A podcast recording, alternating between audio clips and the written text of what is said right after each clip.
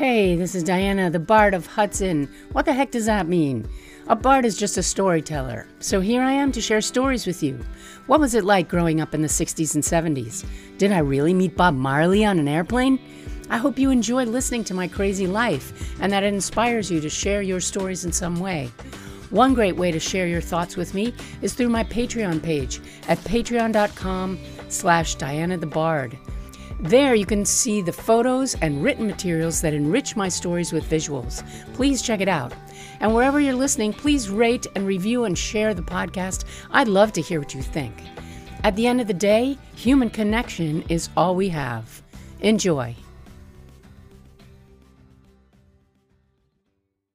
Hello, good morning. Oh, I thought I was going to beat the street digging truck this morning, but maybe not. Anyway, it's fine. It's a beautiful sunny day. The only sad thing is I'm looking out my window and there is a lovely man, a houseless man, who sleeps in his car just in front of my house many nights. And some mornings I get up in the morning and I know that it's cold and I look outside and think, oh, my sweet fellow. Yikes, so cold. But he is wrapped up to the nines. And one time I, I've spoken to him lots of times. He's a very sweet guy. And I bring him soup sometimes and I bring him homemade cookies when I make some. And he's always really happy for that. But he, uh, he doesn't seem to mind. I mean, uh, we talked about, oh, when the stimulus thing comes through, I'm going to get me an apartment. But he never did. He never did.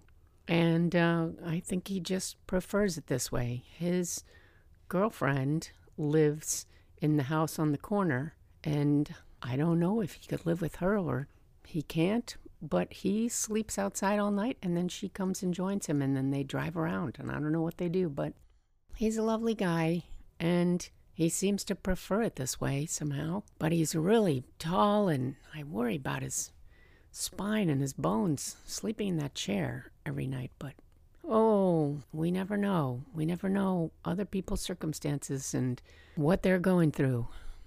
So I send my good wishes and my blessings out my front window to him every morning, and I hope that life works out for him the way he wants it to someday. I'll dedicate this episode to him. Here's to Isaac. So, uh, we were at the end of our portfolio center career, and Dave, as one of his projects, designed our wedding invitation. It was so adorable. Uh, he had chosen three trios of things that went together, and he put them on the outside little photographs of peaches and cream, peanut butter and jelly, macaroni and cheese, and then you open the inside and it says Dave and Diana. and it was so cute. it was very, you know, homemade and adorable. I mean, again, we were not getting any kind of expert advice. We certainly didn't have a wedding planner or anything like that. Oh my goodness. So we were putting this together ourselves pretty much. So those wedding invitations were all set and ready to go out. And I remember my Uncle Jim complaining about our choice of venue. And he was like, Oh, please. Nobody's going to want to go to Block Island for a wedding. That's ridiculous. Why don't you just, you know, make it easy on yourselves and get some venue right here in Sneden's Landing? I was like, nope, we're holding out. It's a beautiful, beautiful place and we are going to make it work. And please, come on. If someone invited you to a wedding on Block Island, you'd make it work. It's great. We stuck to our guns. My mom rented a block of rooms at the National Hotel, which is this beautiful old, I guess it was built in like the 20s or something like that. And it's this huge old fashioned hotel that looks out onto the main roadway that is in front of the harbor. And it's called Water Street of course. It faces the harbor, so you have this beautiful view, but of course, you probably hear the ferries coming in all day long. But you know, give and take. And she also secured the 1661 Inn for the reception and the beautiful penthouse top floor suite at the Manisses for our first night together as man and wife. And so some very important things were nailed down right away, and we were really excited about that. And when we sent out our invitations to our friends, they were all like, oh, hells yeah, Oh, I'm coming. So we had my friend, my Birdman friends, Annie, of course, Judy and Joe, Dante, Chris, Andy, John Galley, who came from the Birdman group. And then Tom, Zia, and Sean and Mary were absolutely like, oh, yeah, we're coming for sure. So they joined us because they were still our core group of great friends. Oh, and Art. Yeah, the guy who ate canned hams all the time. He came too.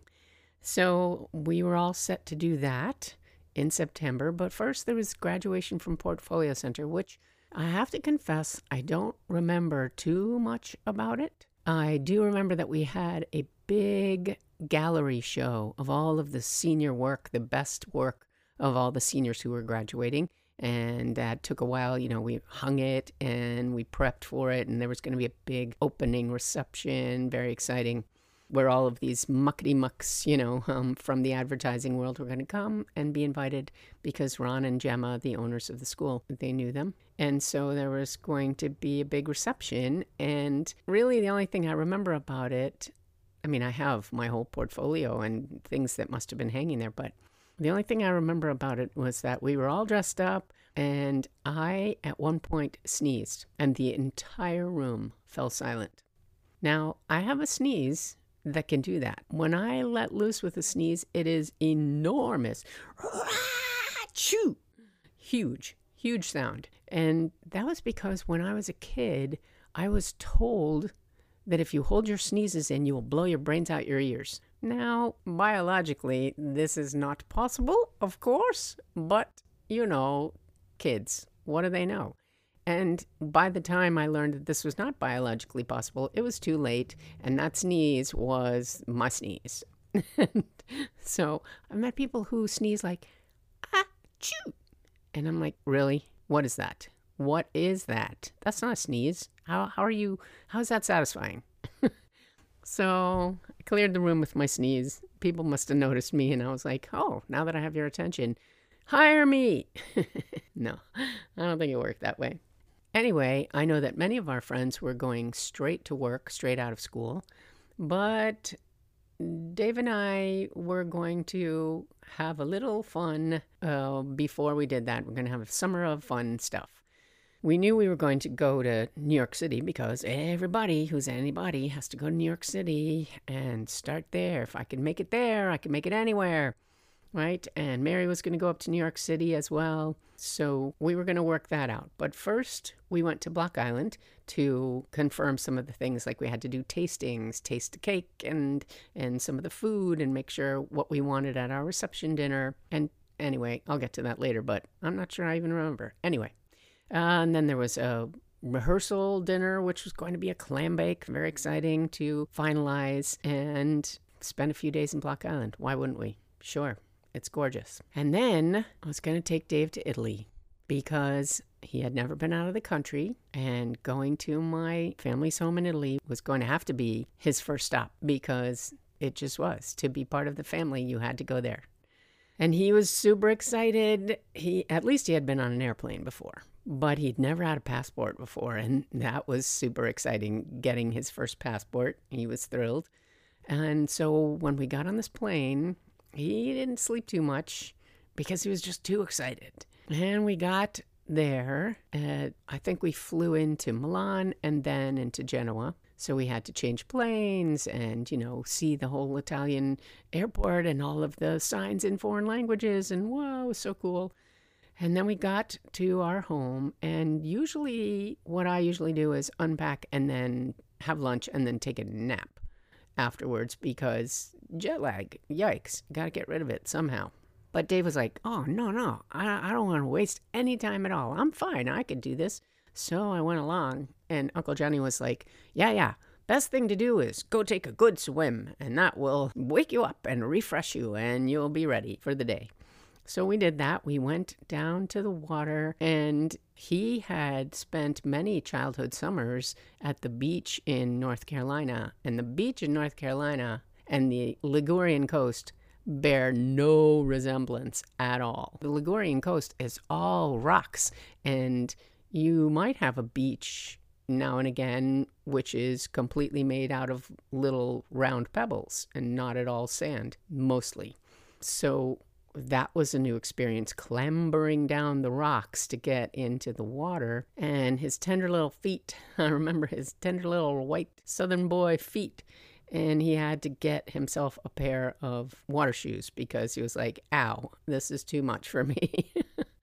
uh, we were all toughing it out all the time every summer with our soles of our feet getting tough and gnarly and scary.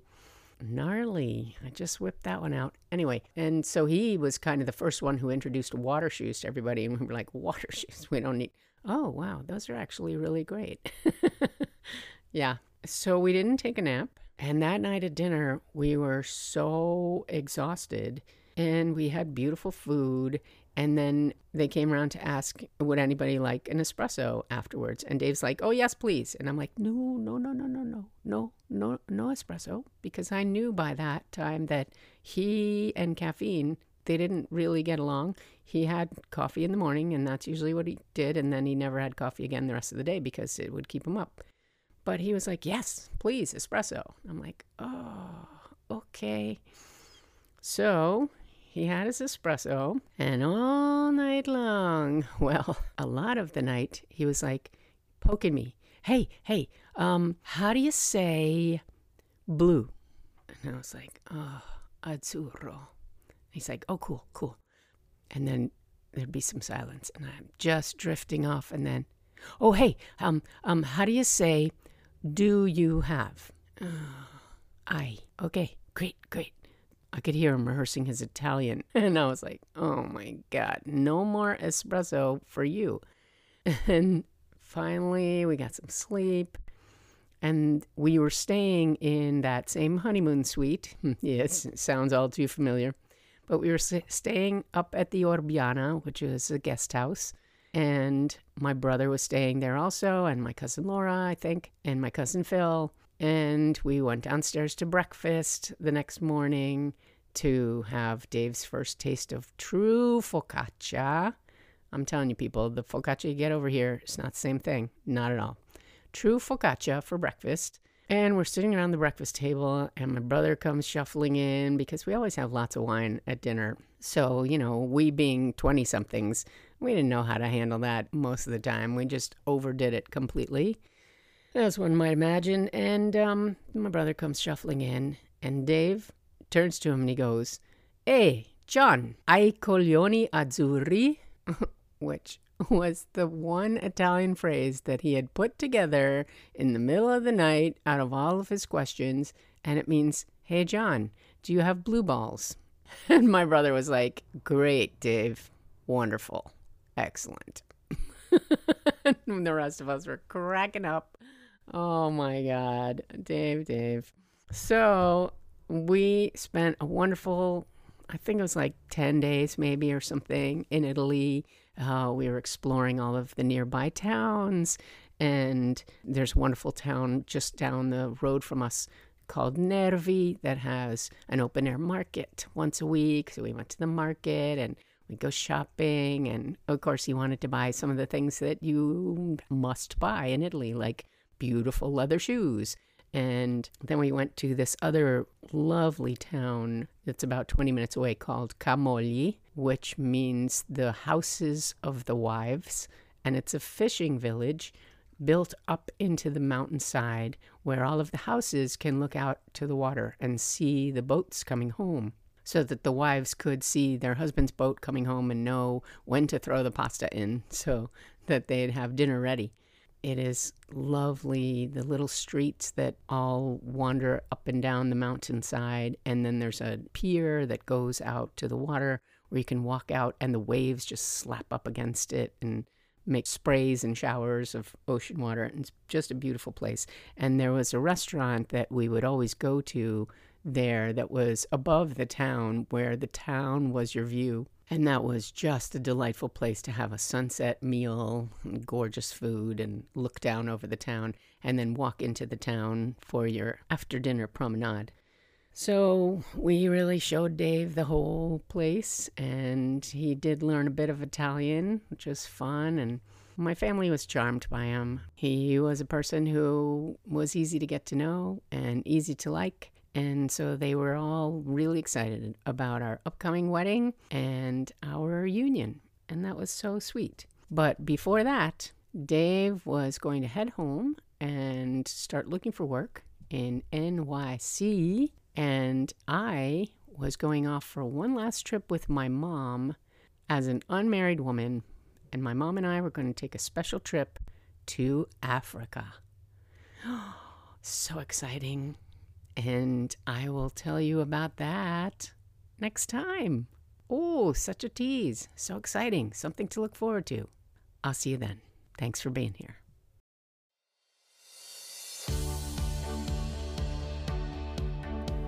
Want to make some juicy passive income but don't know where to start? You need to check out Girls Trade 2. Girls Trade 2 is an online community of women learning to trade in the stock market so they can boost their savings and get off that dang hamster wheel of work, work, work. So if you want some help figuring out the stock market, check out a free web class at girlstrade2.com.